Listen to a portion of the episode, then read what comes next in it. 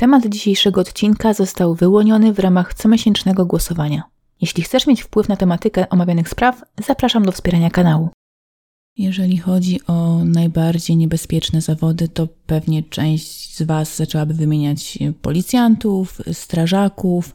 No i oczywiście macie rację, ale mm, wydaje mi się, że niewiele osób zdaje sobie sprawę z tego, że równie niebezpieczny jest zawód sprzedawcy. Zwłaszcza kiedy pracuje się w takim malutkim sklepiku, bez kamer, bez ochrony. I wierzcie mi, wiem co mówię, bo sama pracowałam za drugą stroną lady ładnych parę lat i różne naprawdę niebezpieczne sytuacje się zdarzały. Pomijam oczywiście takie drobne kradzieże, które są chyba normalną rzeczą w handlu, niestety, ale też miałam taką nieprzyjemność, że musiałam wezwać policję, ponieważ no, doszło do rękoczynów. Na szczęście ja nie ucierpiałam, ale no, ten zawód sprzedawcy, chociaż jest taki niedoceniany, bywa naprawdę, naprawdę niebezpiecznym zawodem. No i nie inaczej było oczywiście w międzywojniu, a wręcz bym powiedziała, że było jeszcze ciężej, było jeszcze bardziej niebezpiecznie, ponieważ chętnych na czyjeś pieniądze, a w sklepach zwykle jest ich sporo, było naprawdę wielu. I dzisiaj będzie właśnie o takiej historii, na którą już teraz serdecznie Was zapraszam.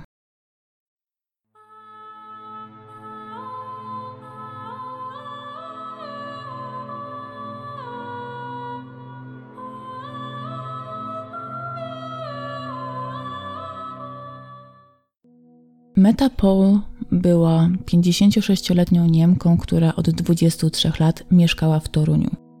Ze swojego rodzinnego kraju, dokładniej mówiąc z Lignicy, czyli dzisiejszej Legnicy, która leżała na terenie Niemiec, wyjechała po rozwodzie z mężem, komisarzem niemieckiej policji. Chciała rozpocząć tak zwane nowe życie – i początkowo szło jej nie najgorzej. Może niekoniecznie mówimy tutaj o życiu prywatnym, ponieważ Meta, z tego co wiadomo, nigdy nie nawiązała relacji romantycznej.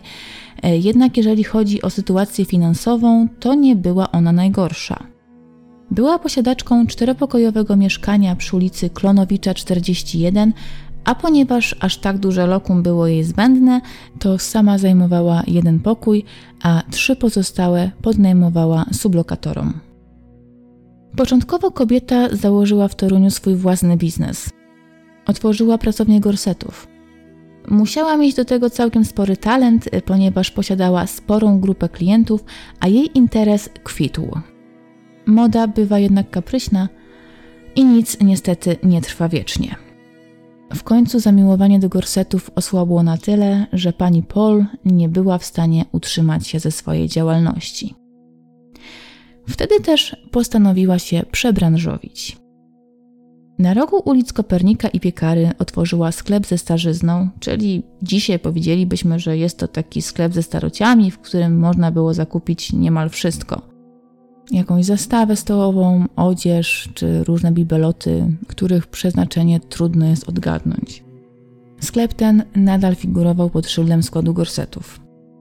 Nie był to może wyjątkowo dochodowy interes, ale na życie wystarczało. Mecie nie zależało na jakichś wielkich przychodach, ponieważ miała stały dochód w postaci czynszu, jaki płacili jej współlokatorzy, a dodatkowo kobieta posiadała rodzeństwo, z czego dwóch jej braci wyjechało na stałe do Stanów Zjednoczonych. Rodzeństwo musiało dość mocno się kochać, ponieważ mężczyźni nie zapomnieli o swojej siostrze i systematycznie przysyłali jej po kilka dolarów. Była to dość duża pomoc, ponieważ w przeliczeniu na złotówki 1 dolar był wówczas wart około 5 zł i 30 groszy. Niby niedużo, ale patrząc na przeliczniki, które informują o tym, iż za 15 jajek trzeba było zapłacić złoty 50, a litr mleka kosztował zaledwie 26 groszy, no to nie był to taki zły pieniądz. Czy Meta korzystała z tego dodatkowego zastrzyku gotówki? Raczej nie. Podobno kobieta żyła nad wyraz oszczędnie. Zdarzały się głosy, że jak na swój status materialny, to wręcz ubogo. Przesyłane przez braci dolary miała chować u siebie w mieszkaniu. Traktowana była jako taka niegroźna, skąpa dziwaczka, która swój wolny czas spędzała otaczając się tak zwanymi badaczami Pisma Świętego. Sama Meta również była głęboko wierząca, można wręcz powiedzieć, że bardzo głęboko, ponieważ nawet w jej sklepie można było zobaczyć liczne plakaty z sentencjami religijnymi i wizerunkami świętymi. Najczęściej sentencje te, ze względu na pochodzenie mety, były pisane w języku niemieckim. 27 czerwca 1931 roku, pomiędzy godziną 14 a 15, do sklepu Mety Pol przyszedł jeden z jej sublokatorów, agent handlowy Jan Cipiński. Sklep był otwarty, jednak mężczyzna nigdzie nie mógł odnaleźć właścicielki. Zaniepokojony opuścił sklep starzyzny, ale przeczuwał, że z Polową musiało stać się coś złego. Nie wiadomo, dlaczego nie przeszukał sklepu sam, może bał się szukać powodów panującej w sklepie ciszy, a może po prostu też wolał mieć przy sobie świadka, ale o niecodziennej sytuacji zawiadomił znajomego Kaszubowskiego. Obaj panowie wrócili na róg Kopernika i piekary i tym razem dokładnie przeszukali sklep. Za ladą, przykryte stosem kołder i różnego odzienia, leżało ciało Mety Paul. Właścicielka sklepu miała przecięte gardło. Cipiński i Kaszubowski o makabrycznym znalezisku powiadomili policję. Przybyli na miejsce mundurowi orzekli, iż kobieta została uderzona w głowę ciężkim narzędziem, a później najprawdopodobniej ogłuszonej podcięto gardło. Z góry założono motyw rabunkowy, choć początkowo ciężko było sprawdzić, czy ze sklepu cokolwiek zginęło. Tak zwana rupyciarnia była zawalona po sufit towarem. Wszędzie walały się stare sprzęty oraz garderoba. W całym tym bałaganie ciężko było postawić stopę, by na nic nie nadepnąć, a co dopiero cokolwiek odnaleźć. Nikt też nie wiedział dokładnie, jaki towar posiadała zamordowana. Nieznany był jej stan gotówkowy. Jak wspomniałam, kobieta od lat była samotna i nie miała nikogo na tyle bliskiego, kto znałby jej sekrety. Oczywiście było jej rodzeństwo, ale z racji tego, że mieszkało ono bardzo daleko, no to raczej niewiele e, wiedziało ono o prywatnym życiu Mety, a już tym bardziej o jej życiu zawodowym.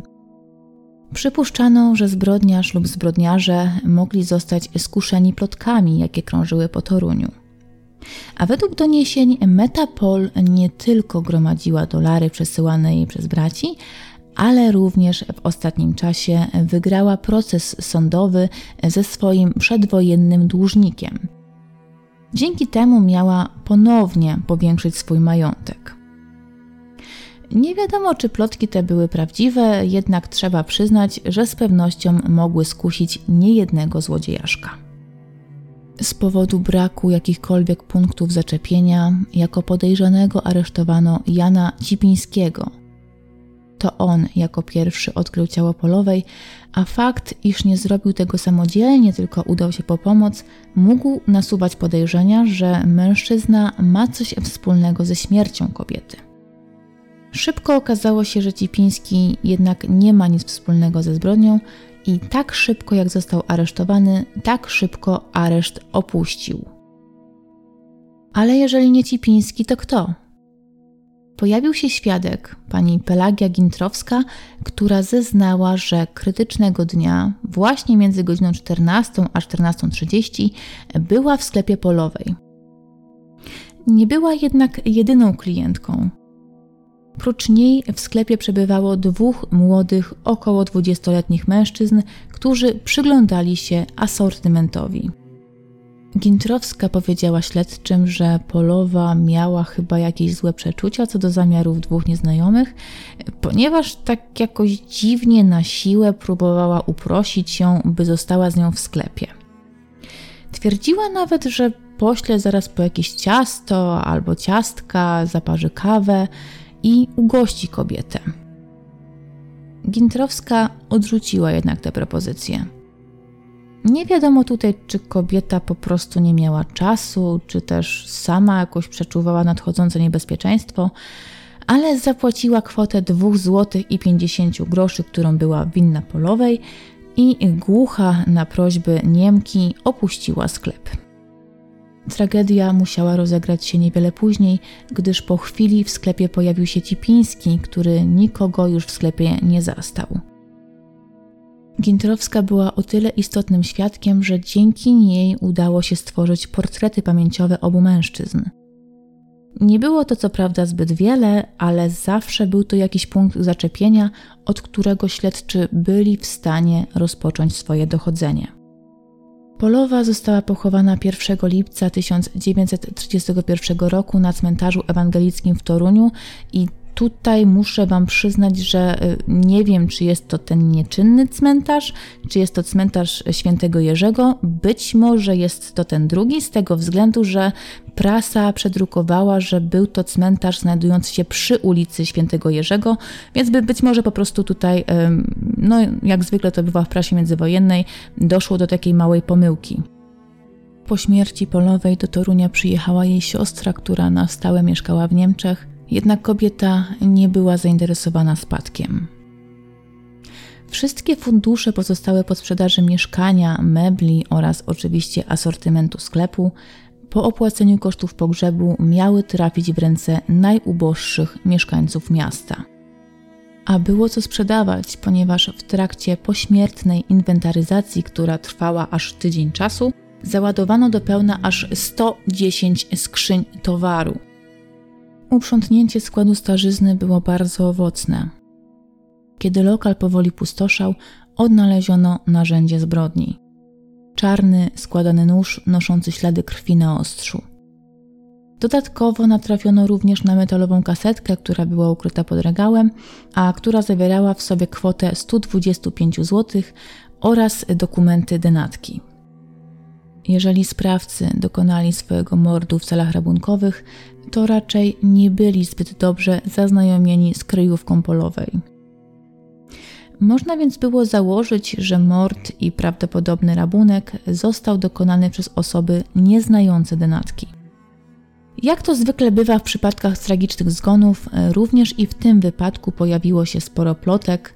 Zwykle nie mają one zbyt wiele wspólnego ze sprawą, ale ponieważ te były wyjątkowo ciekawe i interesujące, to stwierdziłam, że je Wam przedstawię. I tak na przykład Polowa miała przeczuwać swoją własną śmierć, ponieważ na kilka dni przed morderstwem zakupiła dla siebie dębową trumnę, za którą zapłaciła 500 złotych. I przypominam, że to naprawdę były spore pieniądze na tamte czasy. Twierdziła, że chce być pochowana z klasą i woli zadbać o swój pochówek, póki ma na to pieniądze. No, trzeba tutaj przyznać, że trumna to dość dziwna inwestycja, ale to nie mój interes, na co ludzie przeznaczają swoje pieniądze. Ta plotka nie została również potwierdzona, więc być może była to tylko historyjka opowiadana sobie przez lokalną ludność, tak wiecie, żeby sprawa była jeszcze bardziej tajemnicza. Śledztwo trwało. Nie należało raczej do najłatwiejszych, ponieważ oprócz portretów, które sporządzono dzięki pani Gintrowskiej, nie było żadnego innego punktu zaczepienia. Natomiast nie wiedzieć, jak policji udało się trafić na trop złoczyńców. Po miesięcznym dochodzeniu policji udało się ująć dwóch podejrzanych. Byli to 23-letni Stefan Lewandowski i 19-letni Roman Konarski. Obaj panowie mieszkali na Starym Rynku w Poznaniu, jeden pod numerem 91, a drugi pod 36. Panowie dość szybko przyznali się do zbrodni, obciążając wzajemnie zeznaniami. Dlaczego jednak mężczyźni mieszkający na co dzień w Poznaniu postanowili napaść akurat na sklep polowej w Toruniu? Jak się okazało, młody Konarski dopiero wchodził w złodziejski fach odróżnieniu od swojego kompana Lewandowskiego. Stefan Lewandowski był znany policji. Od kilku ładnych lat włamywał się do mieszkań, wynosząc z nich zawartość pod nieobecność lokatorów. Był kilkakrotnie karany przez sądy w Bydgoszczy, Grudziądzu i Toruniu. Ostatni raz więzienie opuścił w marcu 1931 roku i od razu zaczął rozglądać się za jakąś robotą. Postanowił ułatwić sobie tą pracę i w tym celu znalazł sobie narzeczoną, która właśnie pochodziła z Torunia i była to niejaka Fryda L. Kobieta mieszkała na toruńskim podgórzu i pracowała jako szwaczka. Nie była świadoma kryminalnej przeszłości swojego narzeczonego. Nie podejrzewała również, że tak naprawdę mężczyzna wcale nie traktuje jej poważnie. Była dla niego jedynie środkiem do uzyskania celu. Mężczyzna stwierdził, że mając w Toruniu kogoś bliskiego, łatwiej mu będzie wychodzić na robotę. Biedna, zakochana kobieta zrobiłaby wszystko, aby utrzymać przy sobie miłość swojego życia, jak wtedy myślała o Stefanie Fryda. W odróżnieniu od Lewandowskiego, Fryda bardzo poważnie podchodziła do tego związku, słała do mężczyzny, który na co dzień mieszkał w Poznaniu, jakieś podarki i pieniądze. Lewandowski oczywiście skwapliwie korzystał z jej dobroci, ale nie dawał za wiele w zamian. Po rewizji w mieszkaniu kobiety odnaleziono płaszcz oraz spodnie należące do zatrzymanego mężczyzny. Okrycie posiadało na sobie ślady krwi, choć można było zauważyć, że ktoś nieumiejętnie próbował je sprać. Kobieta zaprzeczała, jakoby to ona pomagała swemu narzeczonemu. Usłyszawszy o jego kryminalnej przeszłości oraz o tym, że mężczyzna jest podejrzewany o napad na sklep Metypol, była w ciężkim szoku. Od razu oddała śledczym materiał dowodowy.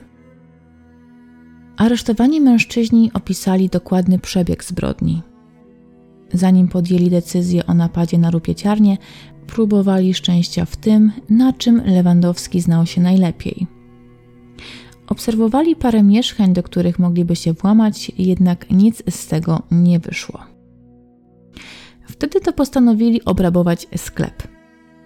Pierwotny plan zakładał, że okradną skład papieru, jednak ostatecznie ich wybór padł na sklep ze starociami prowadzony przez Metę Pol. Mężczyźni nie wiedzieli o plotkach, jakie krążyły po Toruniu, więc to był tak naprawdę taki ślepy strzał. Lewandowski i Konarski odwiedzili skład rupieci, kupując od polowej buty. Kiedy jeden z nich udawał klienta, drugi podwędził kolejną parę butów.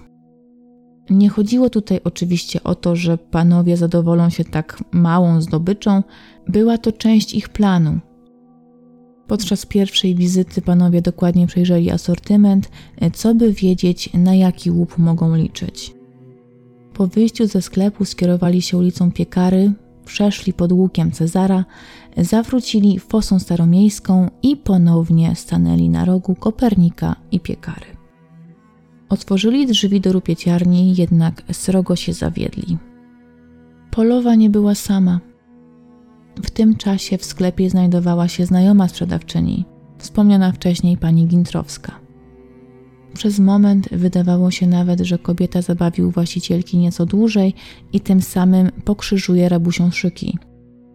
Szczęście jednak im sprzyjało i po krótkiej rozmowie Gintrowska wyszła ze sklepu, pozostawiając polową sam na sam z mężczyznami. Wtedy to Lewandowski przystąpił do całej akcji.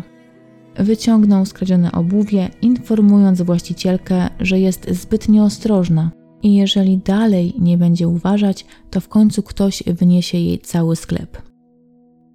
Oczywiście wcale nie chodziło tutaj o troskę. Lewandowski chciał w ten sposób odwrócić uwagę polowej. Kiedy kobieta chciała odłożyć buty na miejsce, Lewandowski wyjął łom, którym uderzył kobietę. Ogłuszona polowa upadła na podłogę. Mężczyźni chwycili ze znajdujące się w sklepie walizki i zaczęli pakować wszystko, co wpadło im w ręce.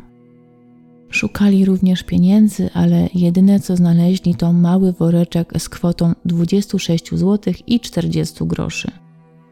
Kwota nie zwalała z nóg, nawet w przeliczeniu na obecne pieniądze, ponieważ łupem bandytów padło około 200 zł, ale wiadomo, że żaden pieniądz, zwłaszcza ten ukradziony, nie śmierdzi. To znaczy, Konarskiemu i Lewandowskiemu nie śmierdział. Oczywiście ja tutaj nikogo nie zachęcam do jakichkolwiek grabieży, wręcz przeciwnie. Niestety w trakcie plądrowania sklepu Polowa odzyskała przytomność. Kobieta zaczęła głośno krzyczeć. Wtedy też jeden z rabusiów podbiegł do kobiety i poderżnął jej gardło. Początkowo kwestią sporną było to, który z mężczyzn odebrał sprzedawczyni życie. Co prawda, znaleziony na miejscu zbrodni nóż należał do Lewandowskiego, jednak mężczyzna odpierał zarzuty, twierdząc, iż jeszcze w pociągu Konarski był tak pobudzony, że poprosił go o jakąś broń. Lewandowski miał się nawet zdziwić. Jechali przecież po to, aby dokonać rabunku, a nie morderstwa, ale o nic nie pytał, tylko przekazał nożyk swojemu kompanowi. I to właśnie rzekomo Konarski, widząc powracającą do żywych kobietę, miał spanikować. Lewandowski nie wiedział, co działo się za ladą, jednak po chwili jego kompan miał do niego podejść i szepnąć na ucho, że kobieta nie żyje. Konarski odpierał zarzuty.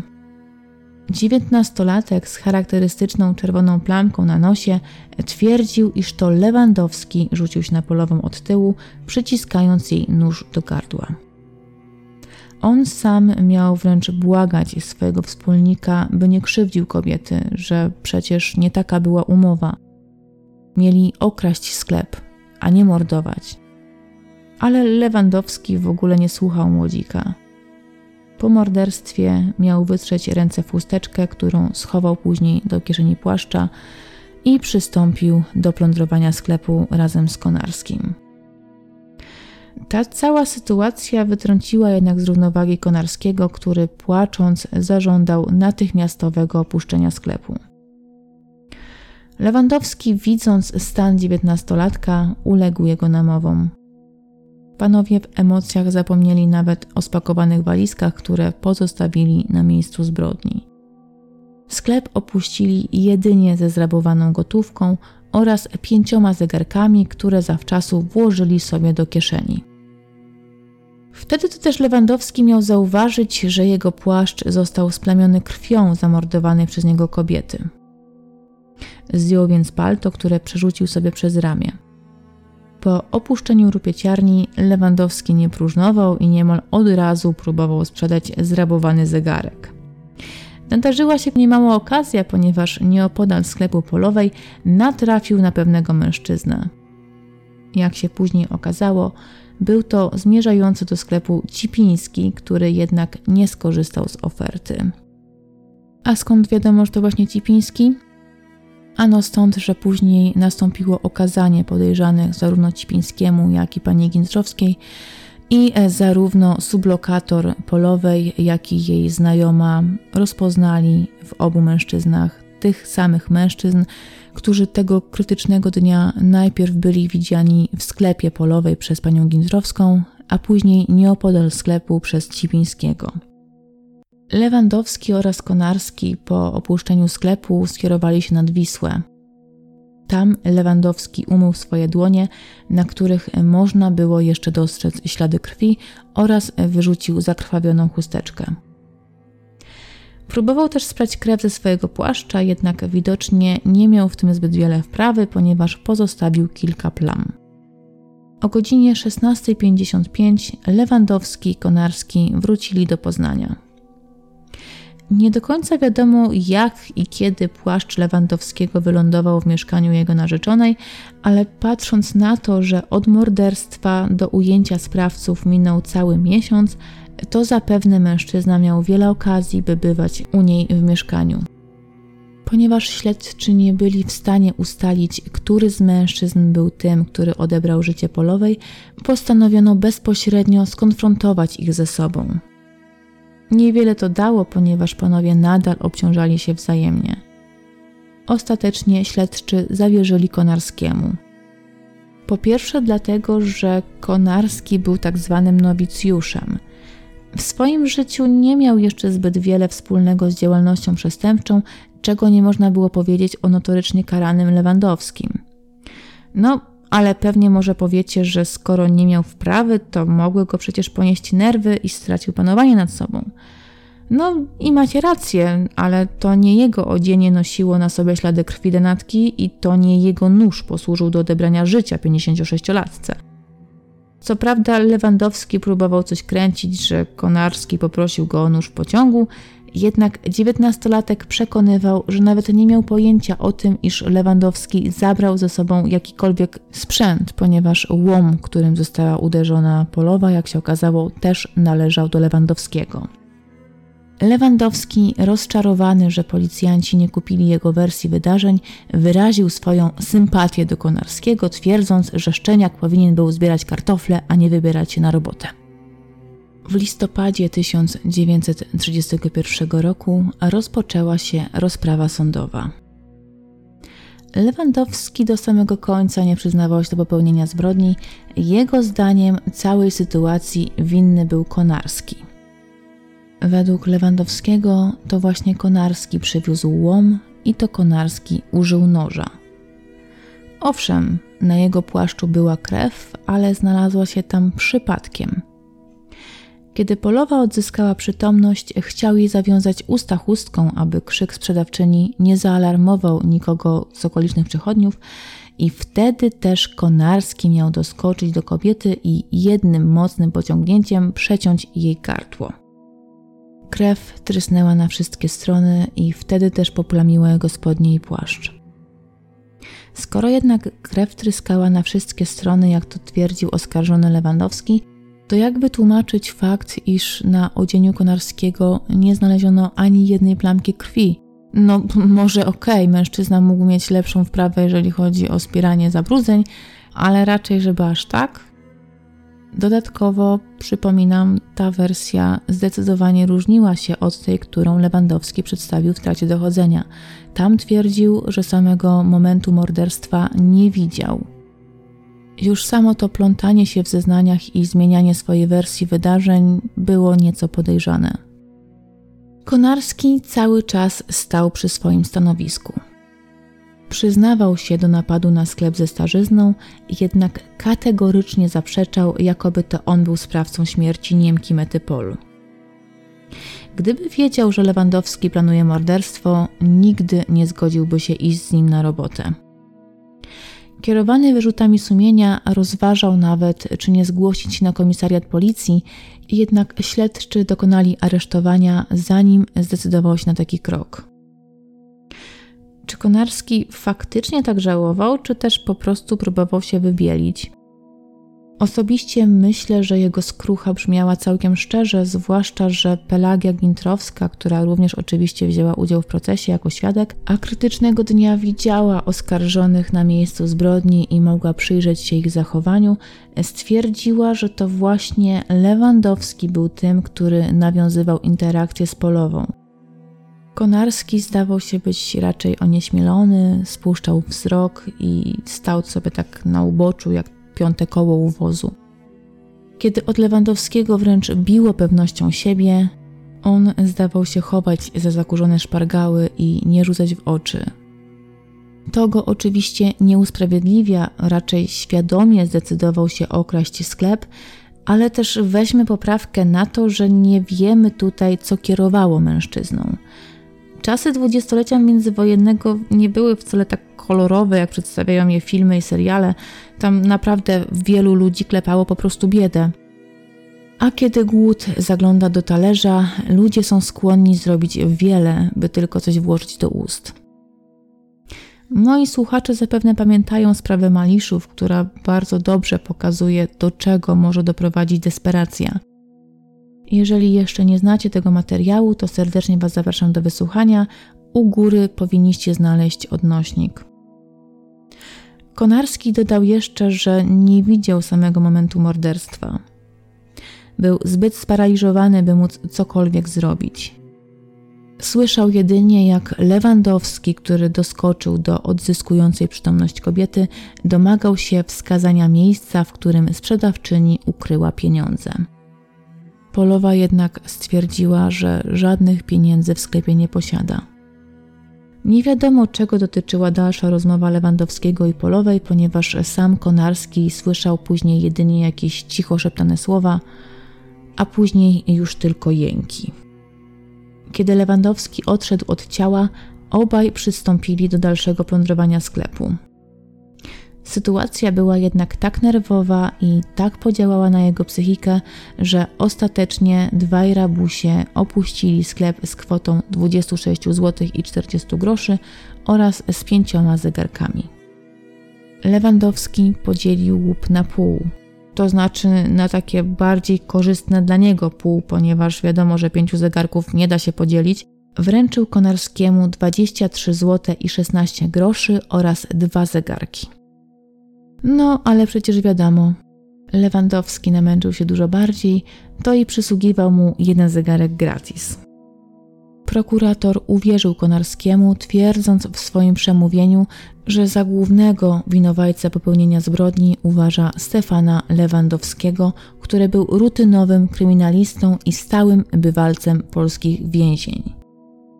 Dlatego też wnosił o wymierzenie mu surowego wymiaru kary, jakim w jego odczuciu byłoby dożywotnie pozbawienie wolności.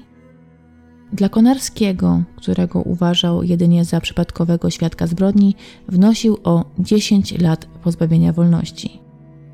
Chłopak może i odczuwał skruchę, może to nie jego ręka ściskała nóż, ale całkiem świadomie zdecydował się na napad rabunkowy i nie poinformował organów ścigania o popełnionym przez swojego wspólnika morderstwie. Dość sporą sensację wywołały ostatnie słowa Stefana Lewandowskiego. Mężczyzna prawdopodobnie zauważył, że jego próba wrobienia Konarskiego nie przyniosła tutaj zamierzonego efektu. Podejrzewając, że to właśnie on będzie tym, który zostanie potraktowany surowiej, poprosił sąd o wymierzenie kary śmierci. Bywał już w więzieniach, wiedział, jak wygląda życie za kratkami, dlatego też nie chciał spędzić życia w zamknięciu przez całą resztę swojego życia i wolałby swój żywot zakończyć. Konarski prosił jedynie o łagodny wymiar kary, o co również wnosił jego obrońca.